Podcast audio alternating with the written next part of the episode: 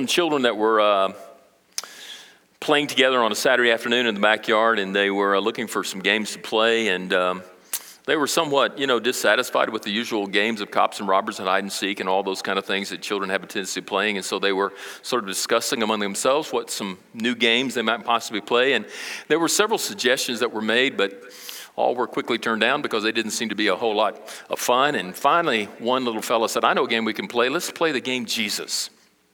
And somebody asked, Well, how do we play the game Jesus? He said, Well, one of us can be those mean, cruel, wicked people who chase Jesus around the backyard, and we can spit on him, we can kick him, we can slap him, we can call him names, and we can beat him up, and uh, you know, eventually we can uh, pretend like we're going to nail him to the cross. Well, that sounded like a lot of fun to a couple of kids that were pretty much bored, and so they decided they would play the game. The only problem is they had a hard time finding someone who would volunteer to be Jesus. Until finally, Joey, the smallest, the sort of the run of the group, who was always last to be picked in anything, found his opportunity to shine. And he said, I know what, I'll be Jesus. And so he was the primary part in this game that they were about to play until he realized that when the game started, as the kids started kicking him and slapping him and trying to hurt him and calling him names and all kinds of things, and he was doing everything he could to sort of avoid the cruelty of these children until finally he found himself cornered in the back of the, of the backyard between the fence and they were all about to pounce on him at the same time when finally little Joey made this comment. He said, Stop, stop. Let's stop playing Jesus and let's start playing church. Now, what we do here in church is not a game, and the reason why it's not a game is because the stakes are incredibly high. What are the stakes? The stakes are the souls of men and women, boys and girls who do not know Christ as their Savior. But the stakes are not only the souls of those who would come to faith in Christ, but I think the stakes are also in regard to the family because we see from the very beginning in the Old Testament, in the very beginning of the book of Genesis, where Satan has not only launched his attack against individuals, he has launched an attack against the family itself. For he divided Adam and Eve in that garden when they committed that original, that first sin in the Garden of Eden. He later then divided the two brothers, where one actually slew the other. And he has been seeking, I think, to, to engage as much as he possibly can in the destruction of individual lives, but I'm convinced also the destruction of the family unit that God created when he first created Adam and Eve and gave them children. But what we are doing here and what we are living out, we are not living and we are not doing life on a playground. We are, in fact, on a battlefield. For there is an enemy that is actively involved in seeking to not only destroy individuals, but he is seeking to destroy families. And as we then come into our second part in the series that we are talking about in regard to family, we need to understand in Ephesians chapter 6, beginning with verse 10, that we must wage war against an enemy that is seeking to devour and to destroy not only individuals, but also families. How do we engage the enemy? I want to look at four things this morning as you take a look at your text in Ephesians chapter 6, beginning with verse 10. How do I fight for my family? Well, first of all, I think it's important that we need to team up. There's an aspect of teaming up with someone outside of ourselves who has all of the resources and all of the, the power and all of the energy and all of the strength to be able to enable us, to equip us, and empower us to be able to overcome an enemy. Notice what he says in verse 10. He said, Finally, be strong in the Lord and in the strength of his might. That word finally is an interesting word to me. It's a word that, that sort of says to me that now he's coming into a realm, into an aspect of the word in which he is going to be describing something that individually they must be involved in, but I think individually they're to be involved in in a family unit as well. Because if you look at the earlier parts of the, of the narrative before this one, you see that he describes, let's say, just, just take, for example, Ephesians 6, beginning with verse 1, he talks about the relationship between family members. And then a couple of verses down after that, he then talks about the relationship between the employer and the employee. And what we fail to realize that when this was written, that many times what the father did, the son did. If the father was a, a mechanic, the son was a mechanic. If the father was a carpenter, the son was a carpenter. If, and, and so it was a family run business. And so I'm convinced that in his directives that he gave to the employer in regard to the employee, he's talking about how to engage in a family business. So, up until this passage in Ephesians 6:10, he's been addressing the family. So why do we all of a sudden, when, when we come to Ephesians 6:10, sort of disregard what he has said previously in other verses in Ephesians 6, where he lays out incredible principles regarding the family. I'm convinced that the Spirit of God had in mind not just the individual spiritual warrior, the Christian or the Christian soldier, but I'm convinced he is speaking also to the Christian family. Because in the day in which this was written, it was no, not any easier to live for Jesus then than it is today. And you might want to disagree with that a little bit, but I encourage you to do a little study on the, the, the, the city of Ephesus and what these people were saving were being saved out of or saved from and all of the influence that the, that the city of Ephesus and all the wickedness and all of the, the stuff that was going on, these people were being saved out of a, a wretched, horrific lifestyle and a, a culture that was totally reprobate and that disregarded God completely. And so he's speaking to them finally, as a result of all that I have said. This is what I want you then now to do. So finally, he says, be strong. That word be strong is in the passive voice. And it simply means that he wants us to be strong, not in and of ourselves, but this is a passive meaning to be strengthened. It means that it's something that is done unto us, it is something that is done for us. He's not encouraging, nor is he asking them to pull themselves up by their own bootstraps to exercise the energy that is necessary in and of themselves, independently and apart from God. But he's saying that you must now be dependent upon the very strength that was necessary in order to make you or to bring you unto salvation, now that same strength that brought you unto salvation is the same strength that I want you to depend upon and rely upon as you engage the enemy. Isn't it great to know that as we engage the enemy, it's not based upon my strength that's going to give me the victory over the enemy? Because we don't have the strength to make that a reality in and of yourself, independently and apart from Christ.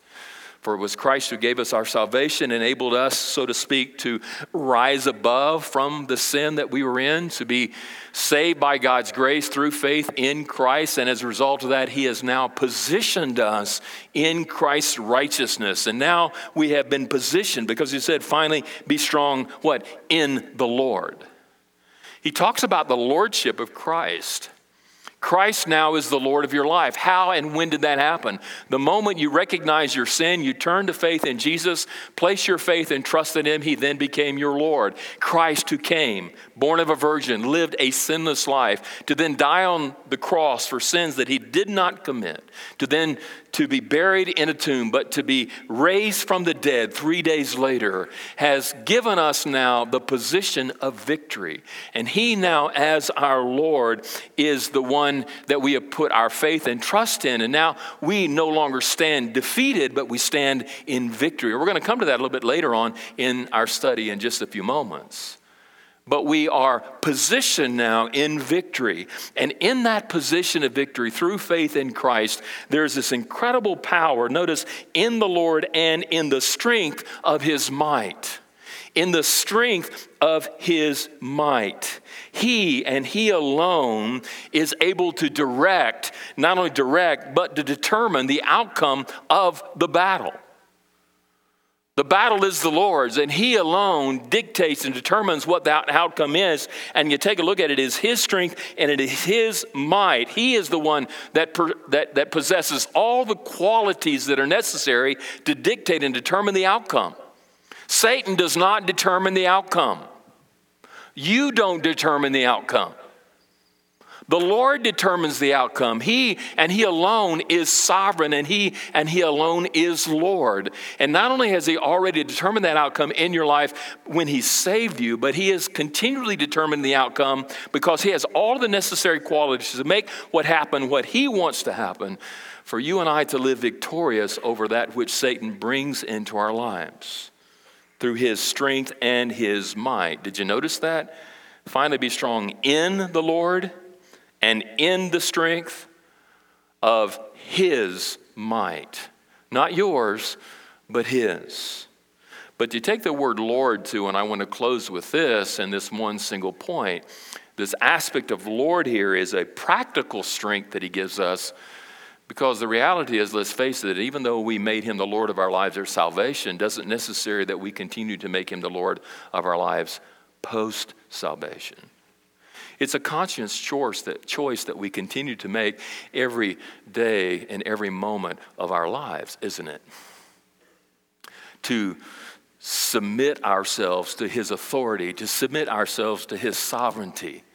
For whatever reason, and I, I quibble with this a lot, that while God is sovereign, we have a will.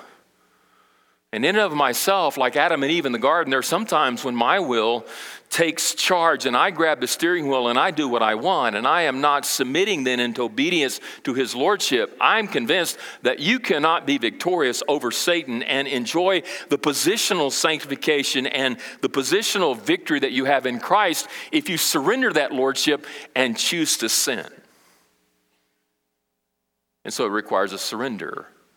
But it also, to make him Lord, requires a submissiveness on my part, where it isn't my strength, but it is his strength that I am relying upon. I mean, let's face it, people, we live in the Midwest. We do. And what are we in the Midwest? We're proud people. Uh, we don't think we need anyone else to survive. We can do it ourselves. We can pick ourselves up by our own bootstraps.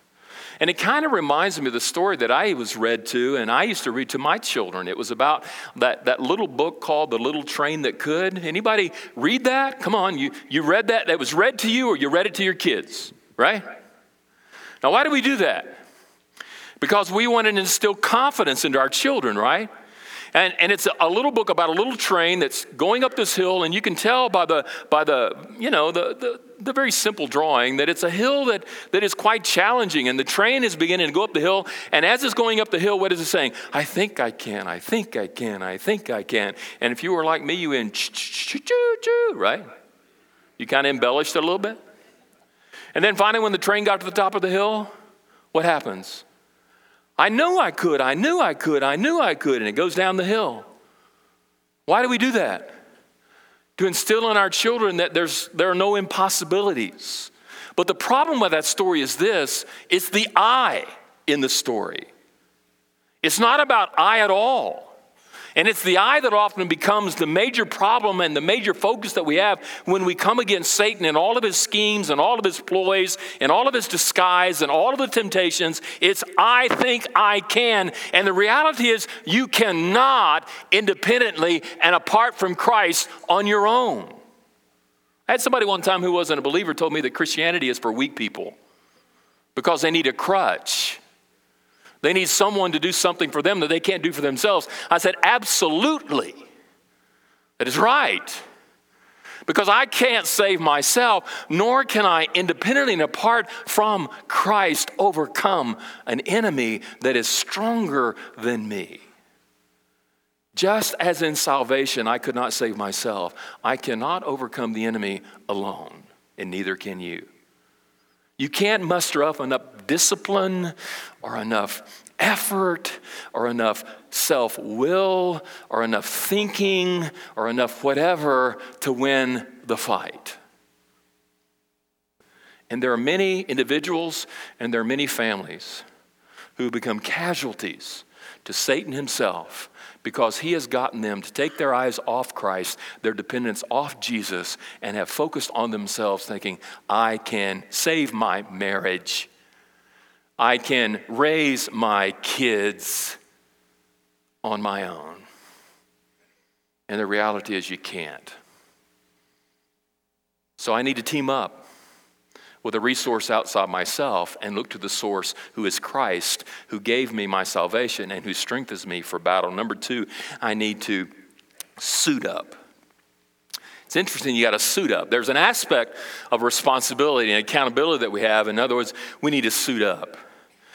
Notice Ephesians chapter 6 verse 11, put on the whole armor of God that you may be able to stand against the schemes of the devil. Put on the whole armor of God that you may be able to stand against the schemes of the devil. That word put on is an action to put it on. Now when do I put it on? Doesn't mean that you're to put it on. I'm convinced that what it says here is that we are to continually keep it on. To continually keep it on. Because you see, the armor is something that we receive, I'm convinced, at salvation. You can't be saved unless you're clothed with the armor that is about to be described. In the aspect of trusting Christ as your Savior, you are clothed with this armor. And what he is indicating to these believers is that once clothed in this armor, when you come to faith in Christ, you are to continually put it on, to keep it on, to stay suited for the battle. Don't remove it. Don't take it off. Don't disregard it. Don't dismiss it, but continually put on, notice, the whole armor of God. Where does the armor come from? It's not something that we fabricate. It's not something that we make. It's not like one of the airplanes that maybe you create or the house you may build or whatever you may do where you don't create anything. God created, God made it, and God gave it to him. It is his armor that he equips us with. It came from him, but notice, not only come from God, but it is a a full armor, the whole armor. And he's saying, You need to suit up with everything that's necessary. I have equipped you with all that is necessary to empower you against the enemy. And you need to stay suited for battle, understanding what that armor is, becoming proficient in its use, and then utilize it in warfare. It's one thing to know I have it, it's another thing to know what it is, but it's a completely another thing to become proficient in utilizing it on a moment by moment basis when the enemy attacks. And I think that's where the shortfall is for many believers today.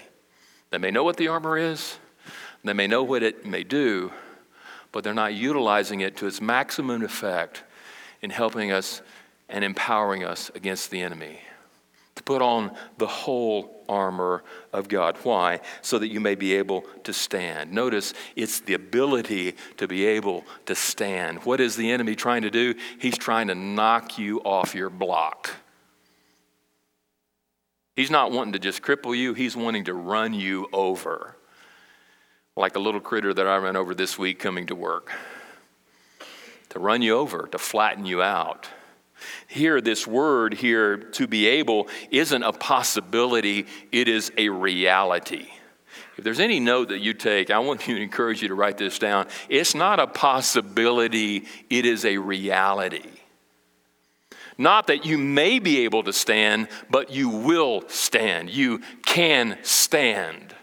You are not a bystander, you are not a victim in this battle with the enemy. You are standing and you are able to stand. He cannot run you over, period. And He will not. And He will make you have the ability to stand against what? Against the schemes of the devil. Why? Because we have an adversary. That's what the word devil means an adversary. And this adversary is very, very cunning, he has schemes. It means that Satan is very intentional. It means that he is very deliberate. It means that Satan has a strategy with your name on it and your marriage on it and your family on it and your children on it. He's not random. He's kind of going around and seeing what happens. He's very intentional, he's very deliberate. He has schemes, he is deceptive, he is cunning, he is diversive. And so we say we see in this text that we are to suit up. Anybody here play football in high school or junior high? How about junior high? That's the only time I played football was in junior high. And the reason for that, my parents were, we were missionaries in Brazil, and so we, we came to the States when I was in the eighth grade, and I always wanted to play football. I heard my dad playing football, and so I wanted to play football, and so I signed up for the eighth grade football team, and, and so went out for football. And I'm pretty tall, but uh, Believe it or not, I was pretty skinny back then. okay? Some of you understand, well, you're skinny now, so I don't, I, I get it. But anyway, um, and so, uh, you know, first day at practice, I put on this stuff they gave me. I didn't know what a helmet was or shoulder pads, or I noticed there was padding here on your legs and other padding. I'm thinking, hey, this is pretty cool. And I didn't fully understand what it was for. Until there was an exercise where we got into this square that the coach had designed, and I'm on one end, and there's a guy on the other end, and you get down in the stand, you know what I'm talking about? And you charge each other and try to get the other out of the square. And for some other re- some unknown reason, I don't know, there was this really huge dude. I mean, he's big. Decided he was going to not just challenge me that first day, but every day thereafter in practice. And almost every day when I was getting ready for practice, I knew that guy was coming. Seriously. And, uh, but I learned real quickly why you have shoulder pads and a helmet and padding in practice. Those things have a designated purpose. They may not keep you completely from some pain, but they will definitely help. But after practice each day, what do I do? I take it off and lay it aside in that smelly locker, and I put on my regular clothes and go home. The armor that God has given us has been given to us for a reason, not just for protective measures, but to attack as well. There's an offensive and defensive purpose in the armor that God has given us. And when we suit up with the armor that He has given us at salvation, we are to understand by this text that we are to always, always, always wear it. There is never a moment, there's never a time, there's never an opportunity when you can take it off and just go out and not have it fully engaged. For there is never a moment when you don't need to be equipped and empowered for the enemy. Why? Because he is relentless, he is ruthless, and he never rests, and he's always on the offensive to run you down and to mow you over. So, how do I fight for my life, for my marriage, for my family, for my kids? Is I constantly stay suited for battle. Number three, I need to wise up. I think there's a lot of people that just need to wise up, or you might want to say wake up, because there's an understanding here. He wants us to be clear in regard to the enemy that we are facing. Notice in verse 12 For we do not wrestle against flesh and blood, but against rulers, against authorities, against cosmic powers over the present darkness, against the spiritual forces of evil in the heavenly realms. For we do not want you to, ra- we, we, we want you to understand that you do not wrestle against flesh and blood. Part of the, the understanding, part of the wisdom comes in knowing that we don't fight flesh and blood. Can I, can I say this to the spouses here? Your spouse is not your enemy.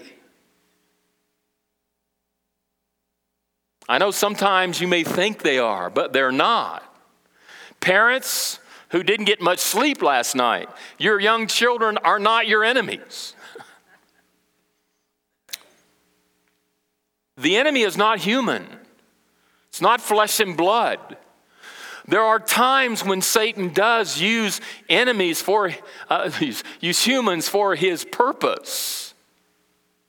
But our enemies are not flesh and blood. We demonize people when the reality is the enemy is Satan. That man who shot and killed, what, 58, 59 people, 500 plus wounded. People were looking for answers. I'll tell you what the answer is it's, it's Satan. It's demons. I don't think you can do that and not be demonically possessed. To randomly kill that many people and be that cold blooded and that deliberate and that intentional. To make that much, inflict that much damage and hurt and pain on people. That man is not, was not the enemy. The answer is biblical it's Satan, and it's demonic because it is a spiritual force that's coming against us. It's not flesh and blood. So when somebody does something that, well, you know what I'm talking about? Just know that it might be the devil using them as God once used a jackass. He did in the New Testament, look it up. Satan sometimes uses people to accomplish his purpose. You're not fighting against flesh and blood, it's a spiritual force. a spiritual force that has spiritual beings. It's not just one being, it's many beings, notice, but against the rulers, that's plural. Against the authorities, that's plural. Against the cosmic powers, that's plural. Against spiritual forces, that's plural. The enemy has a host a legion, if not multiple legions, of fallen angels who are at his beck and call, who are committed to following his commands. And he leads by fear and intimidation, by the way, not out of love and devotion and they are against you. That word against is a preposition of location, and it indicates that they are not for you, but they are against you. Satan, I don't care how he presents himself, is never for you. He is not out for your best interest.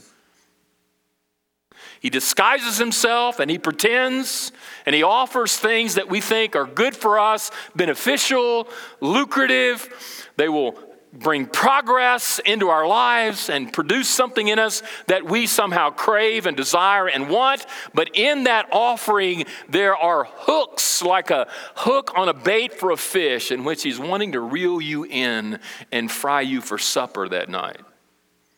He's against you, he's not for you. And so we must be a, attentive to that because he disguises himself. He's like a, he's like a wolf in sheep's clothing. He sometimes presents himself as light when in reality he is darkness. And he puts on facades and he wears masks and he has this camouflage about him that sometimes, if we don't discern the spirits, we won't recognize him and we'll be sucked in by his temptation and become a victim to what he lures at us. And I think we need to be alert in a part of that wisdom. There's an alertness to that because notice it says darkness. We need to be alert to the fact that, that his spiritual influence is an influence toward darkness, not toward goodness, but toward darkness, not toward godliness, but toward sin. He never lures you to God. He never moves you toward that which is good for you. It's always dark, it's always deadly, it's always sin, it's always painful. But also, the word evil means that he's vile, he's wicked, he's sinful. He's seeking to lead you in a path of destruction and death. I want to I want you to turn with me real quick. I read this in my devotional this week in, in Isaiah chapter 39. The, the words and the verses not on the screen, so don't worry about it if you can't see. Bring up your iPhone, make it brighter, whatever you have to do. But, but in Isaiah chapter 39, I read this incredible story that sort of helped me realize how sometimes we act very unwisely. Notice in the text in verse 39, we're going to quickly read these, these eight verses. And at the time, Babylon sent envoys with leaders and a present to Hezekiah, for he heard that he had been sick and had recovered. And Hezekiah welcomed them gladly, and he showed them his treasured house the silver, the gold, the spices, the precious oil, his whole armory, and all that was found in his storehouses. There was nothing in his house or in all of his realm or his kingdom that Hezekiah did not show them. This is Babylon now. They, they are enemies and they came bearing gifts and he received their gifts and now he's showing them all of the realm of his kingdom, all the wealth, and he's inviting them to sort of take inventory of all that he has. Then Isaiah the prophet, it says in verse 3, came to King Hezekiah and said to him, What did these men say? And from where did they come from to you? Where did they come to you? Hezekiah said, uh, They have come to me from a far country, from Babylon. He said, What have they seen in your house? Hezekiah answered, They have seen all that is in my house. There is nothing in my storehouse that I did not show them. Why would he do that? I would say it's not very wise. Then Isaiah said to Hezekiah, Listen to what the word of the Lord says through, through Isaiah the prophet. Hear the word of the Lord of hosts. Behold, the days are coming when all that is in your house and that which is your father's have stored up to this day shall be carried off by the Babylons. Nothing shall be left, says the Lord. And some of your own sons who will come from you, whom you will father, shall be taken away, and they shall be eunuchs in the palace of the king of Babylon. There are consequences to your ignorance, Hezekiah. And notice his, his, his, notice his remark. This blew me away. I probably read it a hundred times and never really saw this. Notice what he said. Then Hezekiah said to Isaiah, The word of the Lord that you have spoken is good. I don't know about you, but I never thought it was good to receive punishment from my dad. You know, when I did something bad and he set me one of those talks, I hated the talk, just go ahead and get it over with, you know? And he continued and said, This is for your good. And I would look at him and said, Yeah, Dad, this is for my good. I never said that. There are consequences to his lack of wisdom. But there's an explanation. It says, For he thought there would be peace and security in my days. It is unwise for us to think that the consequences, while they may not affect us immediately, while those consequences may be delayed, there are consequences to poor decisions that we make in allowing the enemy too close of a proximity and to wreak havoc on our lives and on our families.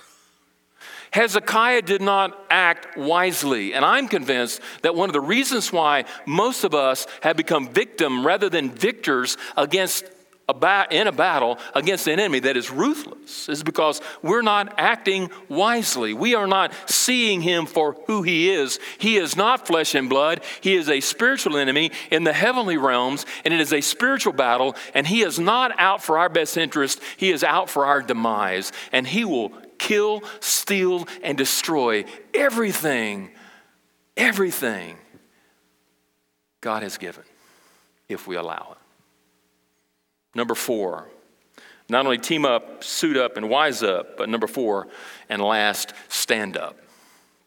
Therefore, as he concludes, take up the whole armor of God, that you may be able to withstand in the evil day, and having done all, to stand firm. Now, I know you're probably thinking the same thing I, I'm thinking. When I read this, oh, it sounded like he repeated himself, right? Well, he does. And every time God repeats himself, why would he do that? I, I, are you ready? Can you hear that? It's hollow in here. Did you know that? I'm a little dense, but so are you. And there are times when God has to repeat himself to his children like you often do to your children. Because your head is as hollow, your heart is as hard, and your attitude is as stubborn as theirs.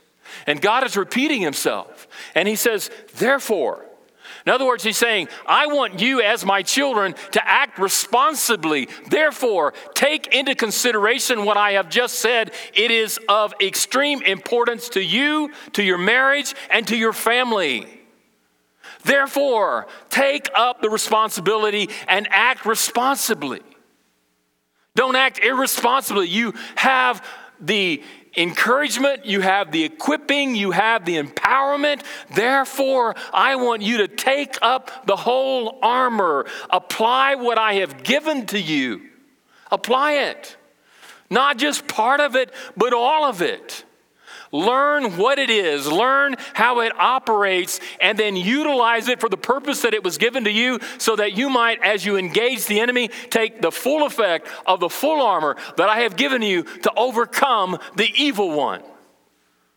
You have what is necessary. You have the whole armor that I have equipped you with. Why? So that you may be able to withstand the evil day. You must act intentionally, he's saying. There's not only accepting responsibility and applying the armor, there's an intentionality that I need to, I need to, I need to, to withstand. I need to resist. I need to oppose this enemy that is in opposition to me. You can't make a peace treaty with him. There are no terms that you can come with him that are acceptable to God, should be acceptable to you, because even if you were to make a peace treaty with him, he doesn't keep his arrangements or his agreements. He's a liar and he will lie through his teeth to compromise with you, and he never delivers what he promises. And he says, and having done all, I like that statement, and I looked at it and I thought, that's a cool statement, and having done all. And I looked at the all part, and I think what he's saying attempt great things, great victories for God. There's nothing, there's nothing that you can do or that he can do that won't or that will defeat you.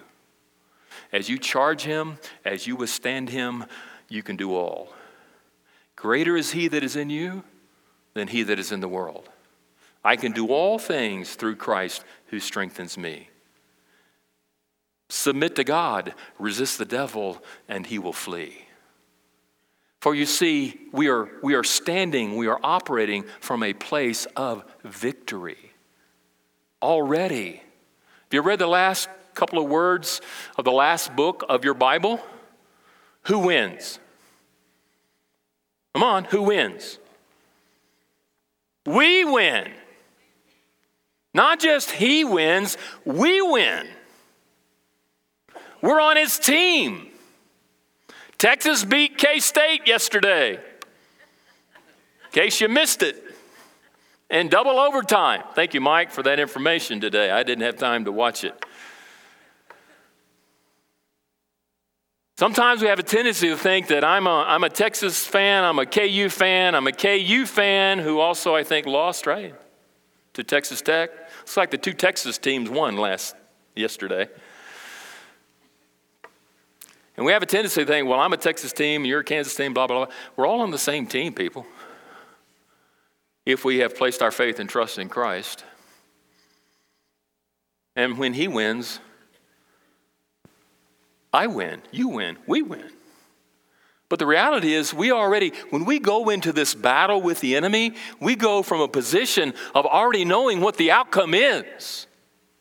It doesn't mean we slack off or we don't play or we don't engage, but it means that we do our level best to win, but we know what the outcome is. And sometimes in the third quarter, we may think, or when it comes to the end of the goal, we may think, hey, it looks like we're going to lose. Perceptions are not always reality. And in the end, I have read the last couple of words on the last page of the last chapter in my Bible, and it says, in the end, God wins, I win, you win, we win. Because He has already won the battle for us. And we operate from a position of victory already. So when your marriage comes with whatever it comes with, Whenever your parenting is having issues, when your children are straying from God and your grandchildren are not what you had imagined, operate from a reality of who's going to win in the end. And I want to close with this. It's entitled The Piano Lesson. The Piano Lesson. Wishing to encourage her young son's progress on the piano, a mother looked I'm sorry, a mother took the small, her small boy to a Paderewski concert. I think I said that right. And after they were seated, the mother spotted a friend in the audience and walked down the aisle and greeted her. Seizing the opportunity to explore the wonders of the concert hall, the little boy rose and eventually explored his way through a door marked no admittance. When the house lights dimmed and the concert was about to begin, the mother returned to her seat and discovered that her son was missing. Suddenly, the curtains parted and spotlights focused on the impressive Steinway that was placed in the center of the stage. And in horror, the mother saw her little boy sitting at the keyboard, innocently picking out the tune of Twinkle, Twinkle, Little Star. At that moment, the great maestro made his way onto the stage, quickly moved to the piano, and whispered in the boy's ear, Don't quit, keep playing. Then, leaning over, Paderewski repeated, uh, reached down with his right hand and began playing a bass part. Soon his right arm reached around the other side of the child and added a running obligato. Is that right? Close. Thank you, Michael. And together, the old master and the young novice transformed a frightening situation into a wonderfully creative experience. The audience was mesmerized, and they gave the two a standing ovation. You know, sometimes, I don't know about you, but I think I'm playing Twinkle, Twinkle, Little Star on a stage that was designed for a master. And it's in those moments when my Heavenly Father and your Heavenly Father comes up and He whispers in our ear, Don't stop playing. Don't stop fighting. Don't throw in the towel. And He reaches over with His left arm and He begins to play the bass. And He reaches under His right arm and He surrounds us, envelops us with Himself, and makes our chopsticks a masterpiece. Let's pray.